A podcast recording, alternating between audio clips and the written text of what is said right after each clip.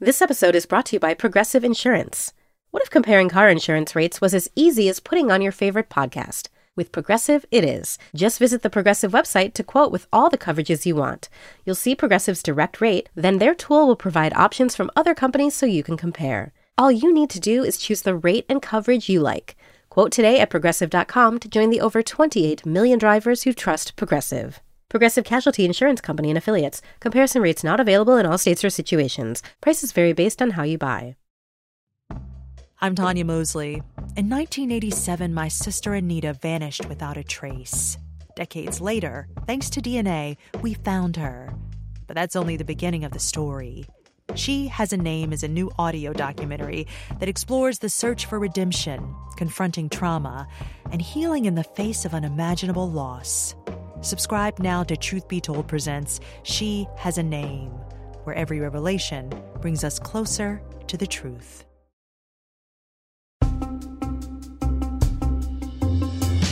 Hi there, I'm Lale Arikoglu, and welcome to a new episode of Women Who Travel, where we're taking a deep dive into the many ways to experience and eat Latin American food, from markets and indigenous recipes to family cooking.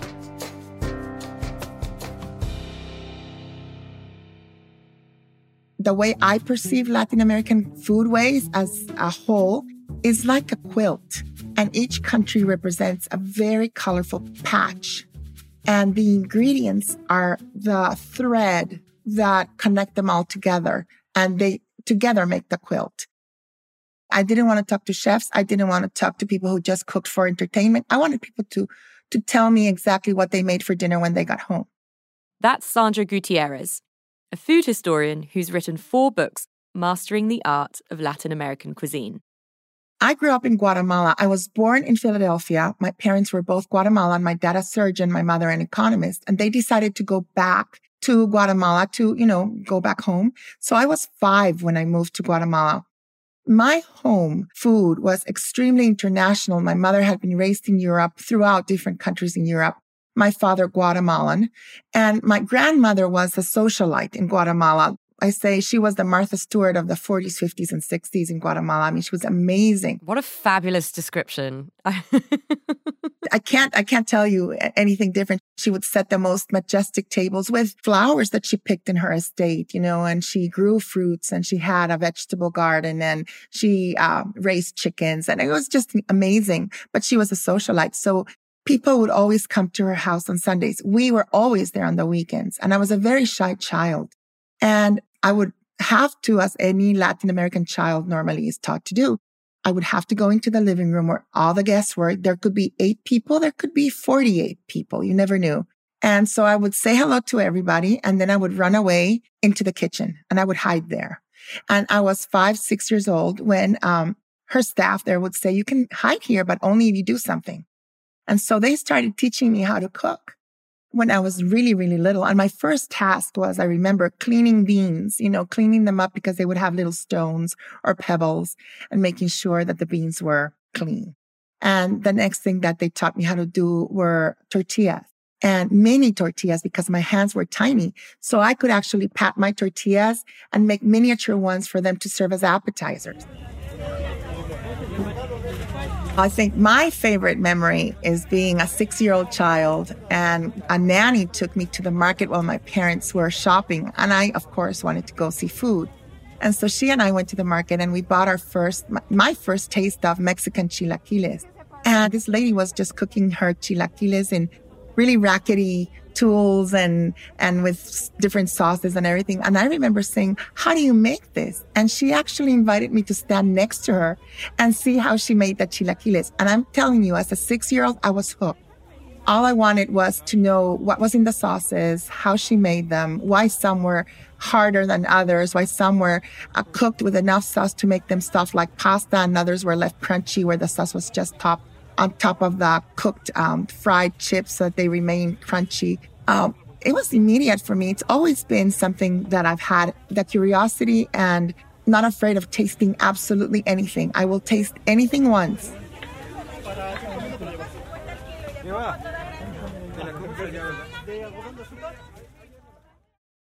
The sweeping scope of Sandra's newest book, Latinísimo, shares dishes from Mexico to Argentina. It's also a celebration of 21 countries and how their cooking differs and intersects. It's truly about food as a pathway. I've had this book in my soul for decades. But when I presented this book to my agent, she said, they're not ready yet. The world isn't ready for this yet because I didn't want to cook food that was esoteric or what people would call exotic. And I hate the word exotic. Me too. Because I don't think anything is. But uh, that was what Latin American food was considered. What I term the National Geographic syndrome because National Geographic exposed people to Latin America in a way that people think that we're all very retrograded natives, not uh, sophisticated people with sophisticated cultures. And I come from the culture that we know for a fact that the world owes to us the number zero, the 365 day calendar, that we have all of these advances and so many ingredients that are pivotal to the way the food is cooked all over the world today, like tomatoes and potatoes and corn and etc. And I just thought this book needs to be made.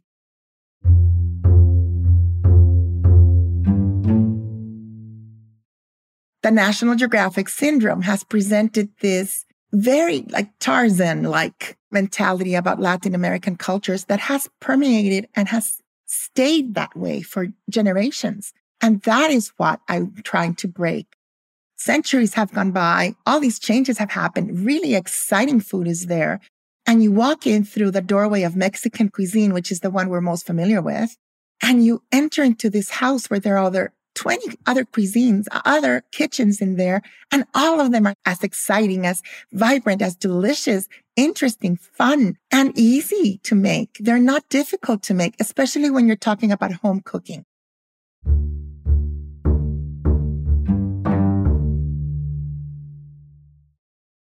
Some of those recipes are based upon recipes that were original to the Americas before the colonial conquering of the, the Europeans. But some of them were born after the colonization with the new global exchange of recipes when rice and cilantro and onions and limes and chicken and uh, beef and pork all came to this continent. They were non existent here and Latin American cuisine wouldn't be what it is today without those.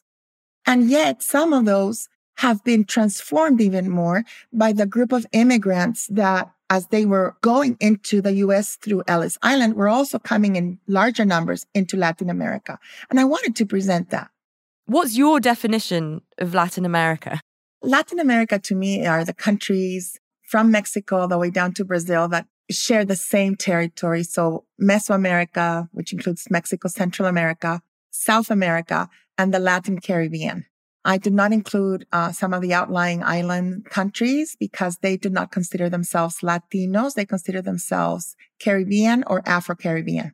Just out of interest, um, what are those particular countries?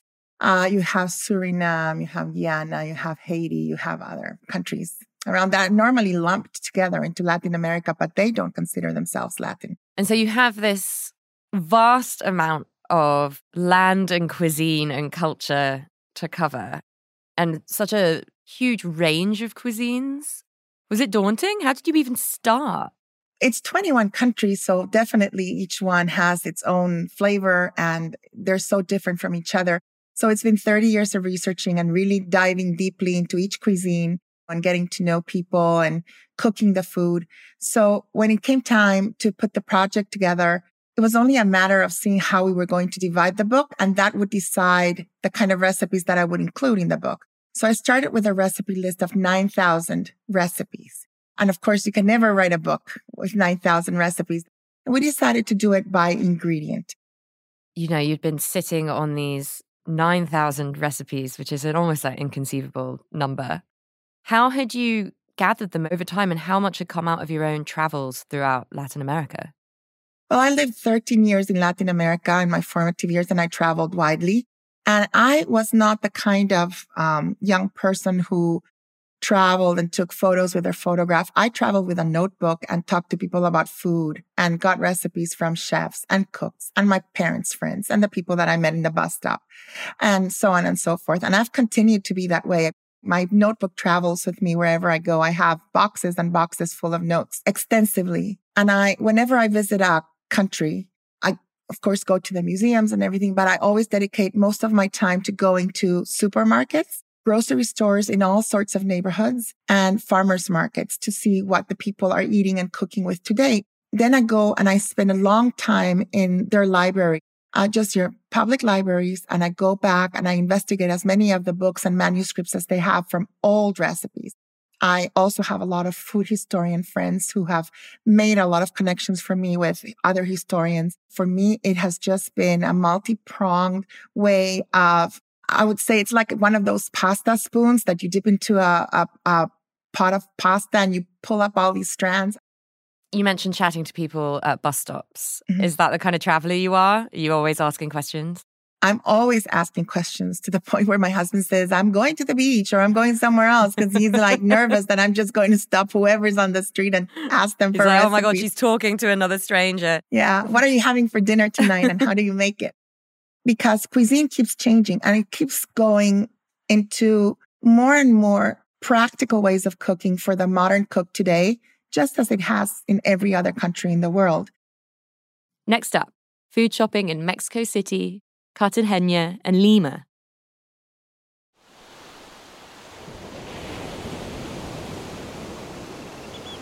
Did you guys hear about that couple that went on vacation and one spouse murdered the other? In fact, the entire vacation was planned just so that they could make the murder look like an accident. Ah, so like a slaycation. Oh boy, sounds like a fun new true crime podcast to me. On every episode of Slaycation, we'll examine true cases of people who were killed while on vacation. Was it murder? Or just a horrible accident? That's up to you and the law to decide. But either way, if you leave for your vacation in the plane and come home under the plane, you've definitely gone on a slaycation. Join us every week for a fascinating new episode. 911, what's your emergency? But make sure to pack your body bags. Because getting away can be murder. This is Slaycation.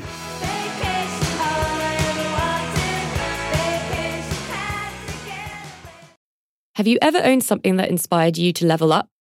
For me, it's my hiking boots, which have gotten me over some pretty tough terrain. And I'm not talking about my morning commute on the New York City subway. They've pushed me to go to far off places like trekking in the remote mountains in Patagonia, wildlife spotting amid the thick rainforests of the Amazon, and climbing through canyons in the Utah desert. When we own exceptional things, they inspire us to do exceptional things. The all new Lexus GX has an exceptional capability that will have you seeing possibilities you never knew existed. There's an available panorama glass roof, 33 inch all terrain tyres, and multi terrain select driving modes. Its advanced technology and luxurious interior means that wherever you go, you'll never go without. Live up to the all new Lexus GX. Luxury beyond limits. Experience amazing at your Lexus dealer. Apple Card is the perfect cashback rewards credit card. You earn up to 3% daily cash on every purchase, every day. That's 3% on your favorite products at Apple, 2% on all other Apple Card with Apple Pay purchases, and 1% on anything you buy with your titanium Apple Card or virtual card number. Visit apple.co slash card calculator to see how much you can earn. Apple Card issued by Goldman Sachs Bank USA, Salt Lake City branch, subject to credit approval. Terms apply.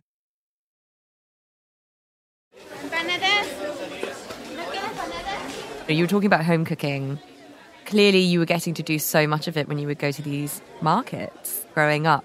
Well, the first thing is when you go to the Latin American markets, you get to taste a lot of things. So you develop that taste for freshness and for seasonality uh, when you're at markets. Uh, then the food that is sold prepared at the market, they're usually cooking it right there, and it's food that people will sit and eat in a little table or just pick up and walk with it, like empanadas, because you could carry it with you and keep on walking while you were eating it and tasting it. I have done some travel around Latin America, spent a lot of time in Mexico. I've been to Peru, I've been to Colombia, I've been to Chile markets are like I feel like are a really important part of getting to know some of these places and particularly the cities like yes. Mexico City you can't go to and not go to as many mercados as possible. Beyond Guatemala, which are a couple of standout countries for you or cities where the markets really feel like something to explore? Lima, Peru would be one. Uh, you go to Lima and they have several markets, but you have those that they have the specialty of ceviches. They have those where you will find more Chinese and Cantonese ingredients. Uh, it's fascinating. Another place that I have loved visiting and visiting the markets is uh, Colombia. In particular, Cartagena has been a favorite city of mine to go because again, there's a lot of Afro-Caribbean influence in that part of Colombia, but you also have um, a lot of Spanish influence and you have a lot of British influence also that came with the pirates and all the history.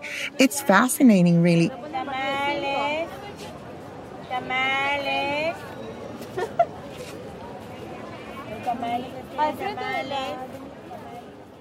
So I would say any city in Latin America that you can go, particularly on a shopping day, a market day. Guatemala Saturdays are a huge market day, for instance. And when you see people, what they're putting in their baskets or what they're holding in their hands, that's when you can walk to them and say, what is that? And what are you making with that? And Latin American people are so nice and so friendly, and they love to talk about food.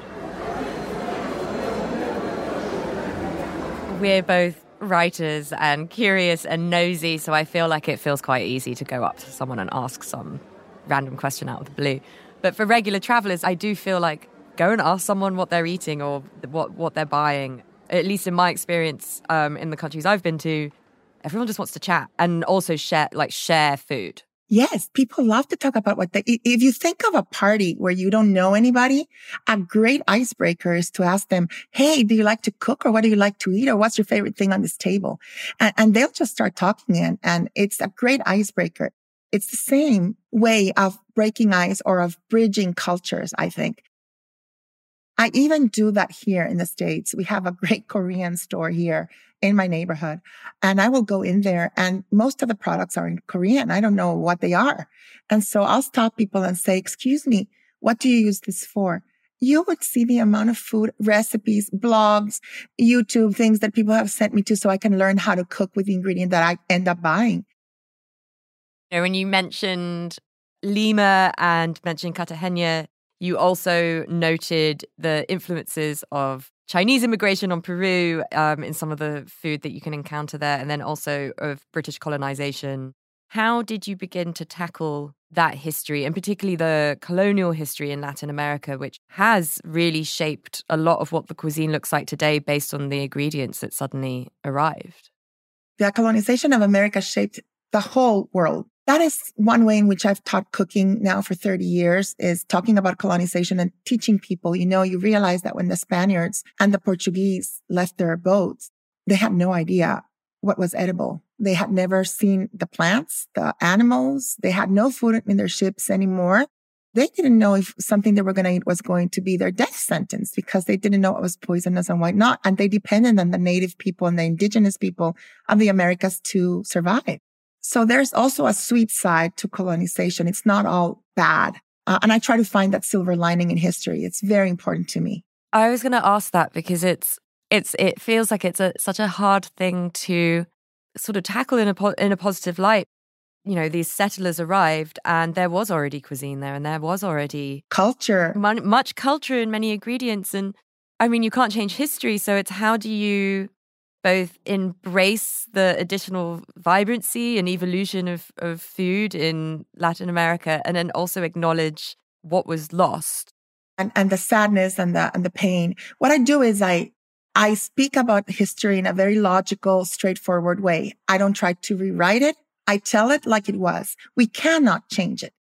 We were not there. So we are not responsible for the choices that people made, for the bad decisions, the evil that other people centuries ago committed. I refuse to be guilty for things that I haven't done. I have enough with my own sins, you know, but that's the, the difficult part is telling history as it happened. For me, the good that happened was food. It is the, the one way in we can find the sweetness in a very painful and bitter history. And it's still evolving and food will never never stop fluxing in the world. It's still changing today as people move from place to place. Colonization has always been the means by which foodways have come together and combined and have produced what we're eating in each country today.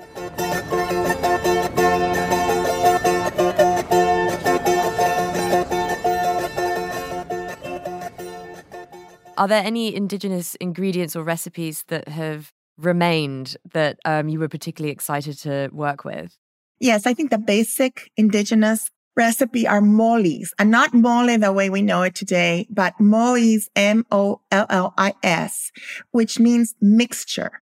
That's mostly in the uh, Mesoamerican area of Mexico and Central America. They were mixtures of tomatoes, of herbs, but not cilantro because we didn't have cilantro. We didn't have onions. We didn't have garlic. So they used different tomatoes and herbs and chiles. And that was the sauce that they used to flavor their duck, their tamales made with masa, with mixed nixtamalized corn, uh, with perhaps reptile meat or venison or rabbit, things that they had in this territory.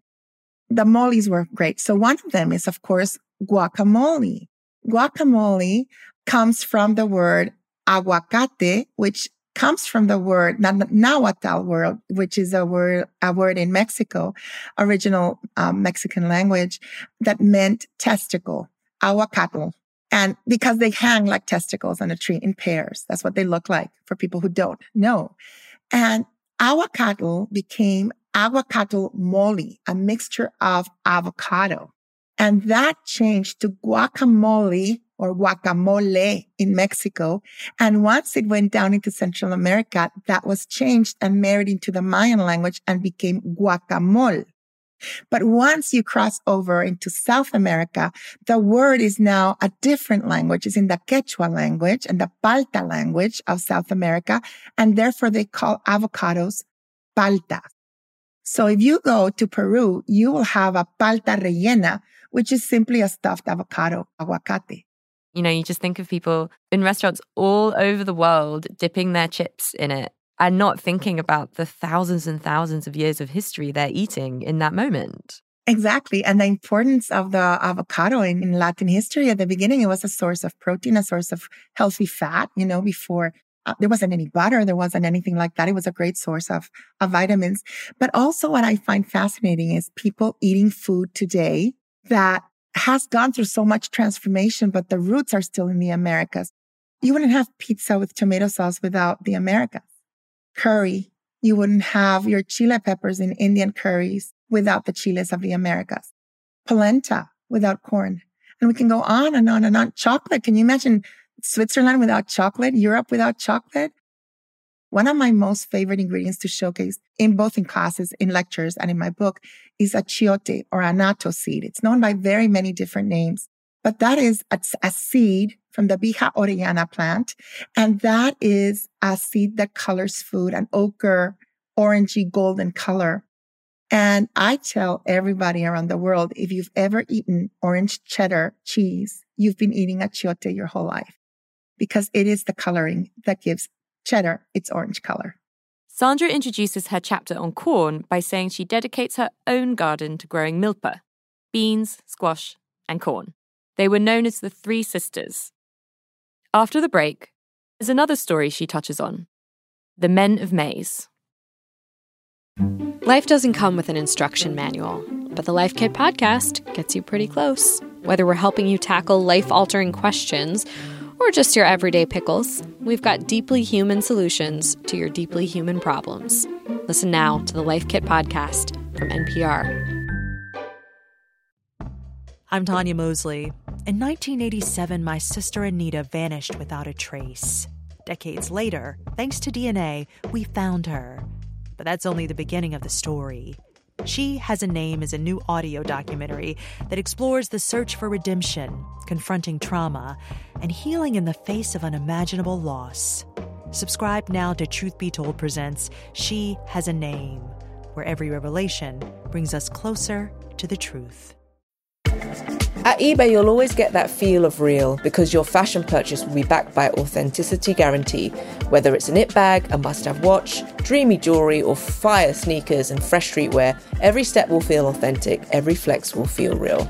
Ensure your next purchase is the real deal with eBay Authenticity Guarantee. Visit eBay.com for terms.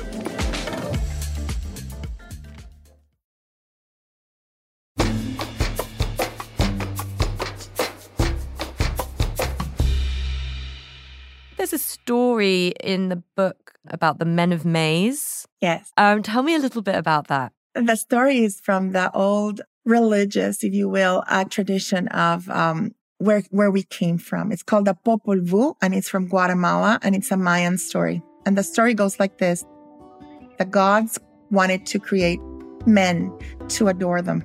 They created the first men of clay, and they fell apart with the rain. They didn't withstand any of the rain, so that was a disaster.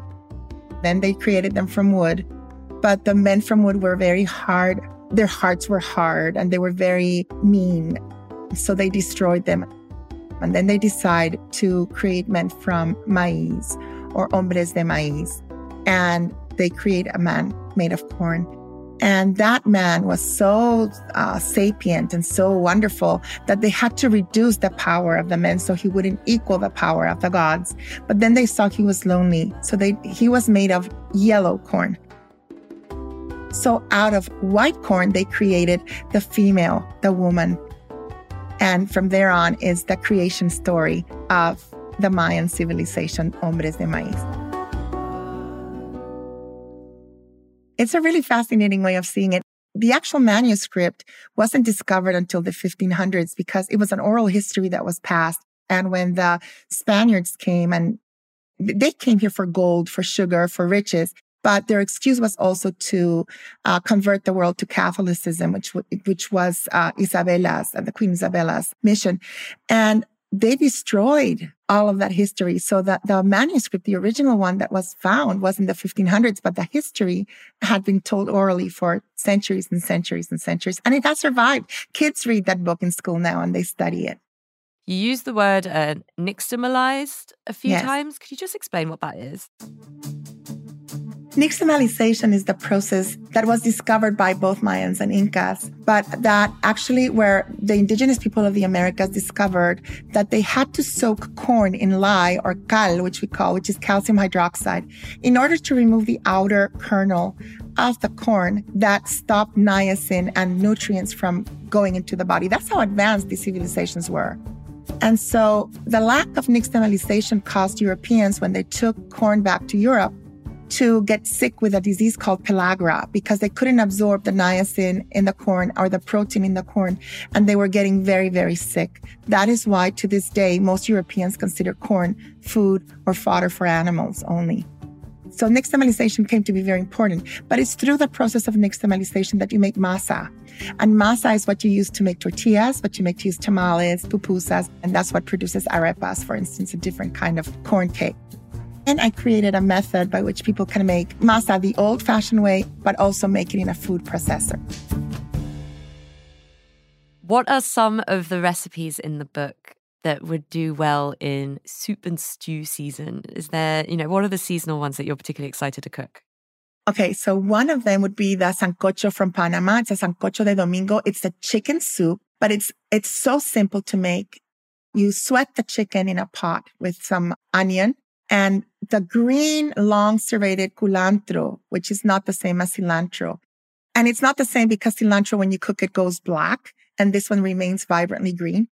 And then you just cook your chicken there, add some water. And at the end of the cooking time, you add ñame, which is the true African yam. It creates this velvety broth with chicken. Another one would be Guatemalan pepian. That is a stew. That is one that actually originates in Mayan time period in the ancient times, but that gets added ingredients from Africans, like sesame seeds, for instance, the Spanish, the beef, for instance. And it's a stew made with beef short ribs and it's cooked in a sort of mole sauce, which we call recados in Guatemala, which is a mixture of chiles and tomatoes and green tomatoes and seeds without much heat at all. But you cook it in a stew. You add some broth to it. You add vegetables like um, potatoes and green beans and carrots to it. God, that sounds amazing. In the Dominican Republic, they have a wonderful dish called pastelon, which is a lasagna in terms made with plantains instead of pasta. So it's sweet plantain layers uh, with meat in between and cheese. And it's like cutting into a lasagna, but it's warm and sweet and savory and warm. Uh, it's just one of those dishes that you can't stop eating.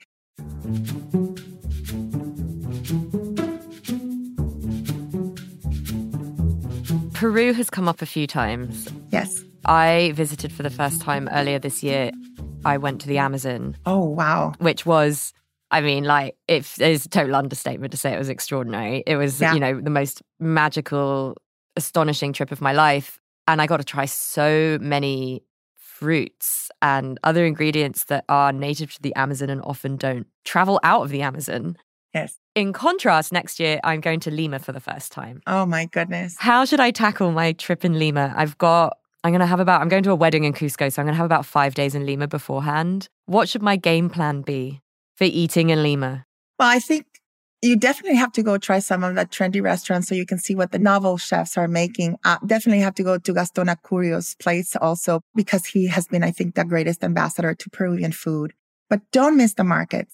Don't miss the, the museums such as the Potato Museum because you'll see all the history. Wait, tell me about the Potato Museum. There's a potato museum where you can actually go and see all the 3,000 kinds of potatoes and the history and the colors and everything in the museum. It's just fascinating. What is your favorite dish out of the book to cook? And which is your favorite one to eat? Because they could be two different things. That is like asking me who was my favorite child. And it's, it's very, very difficult. I can tell you that for me, the recipes that mean the most are those that I got from my grandmother. And that would be the case for any Latin American who would find any comforting dish in the book that reminds them of something they've had in their past. And that is because food has the power. And I don't think there's any other creative outlet that does the same. The power to bring somebody back or a moment back in time, even when they're long gone we can look at a painting and see a landscape and the way that it was for a moment in time in that painter's eyes. But we cannot bring back the feeling, the love, the in, in so many captions and the person almost back. It's almost as if you have that person sitting next to you. So for me, it's the comfort dishes the book that mean the most when I eat them. Uh, now cooking for it, there are some that are, I love to cook them and serve them because they're very shocking to people when they try them and they think they're so gourmet and they're so easy to make. One of them is the Chilean pasta con palta, which is a, an avocado sauce that you toss with linguine and it looks like pesto. It looks, it, it feels in your tongue like an Alfredo creamy sauce and it's made with avocados. It's just amazing. And people think avocado and pasta, but it goes great and it's traditional. Or another one that I love is the Peruvian causa. Causa is a layered potato salad because it looks like you had an artist put it together by the way you layer it. And it's the easiest thing to do. All you need is an, a tuna can open in both directions, you know, and just layer the salad through a can and then lift the can off and you've got a beautiful layered salad and people just think it's wow, fantastic. So those are two things that I like to cook for show, but they're super easy, super inexpensive. Um, the ingredients, you find them anywhere and they're just fun and they're, they start really good conversation.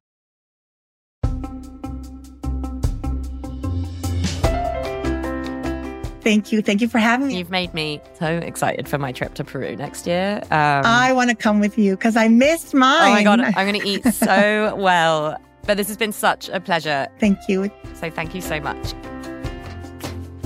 Next week, the mystery of the ocean floor, a mammoth mapping project, submersibles, shipwrecks, and more. I'm Lale Arikoglu, and you can find me on Instagram at Lale Hannah. Our engineer is Jake Loomis. The show's mixed by Amar Lal. Duke Kampfner from Corporation for Independent Media is our producer. See you next week.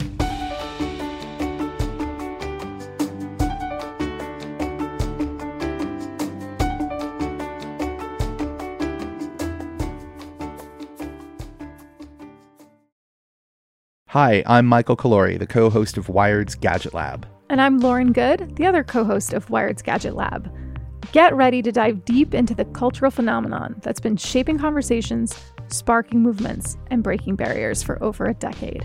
The new three part docuseries, Black Twitter A People's History, based on the groundbreaking Wired cover story by Jason Parham, explores everything from the fun, games, and inside jokes that characterized the early years of Black Twitter to the social movements, the voices, and the hashtags that made Black Twitter an influential force in nearly every aspect of American political culture. Join us as we unravel the threads of this digital community, tracing its origins, celebrating its triumphs, and exploring its impact on society at large. Watch the series from Onyx Collective in association with Wired Studios, premiering on Hulu on May 9th. I'm Tanya Mosley. In 1987, my sister Anita vanished without a trace. Decades later, thanks to DNA, we found her. But that's only the beginning of the story. She Has a Name is a new audio documentary that explores the search for redemption, confronting trauma, and healing in the face of unimaginable loss. Subscribe now to Truth Be Told Presents She Has a Name, where every revelation brings us closer to the truth.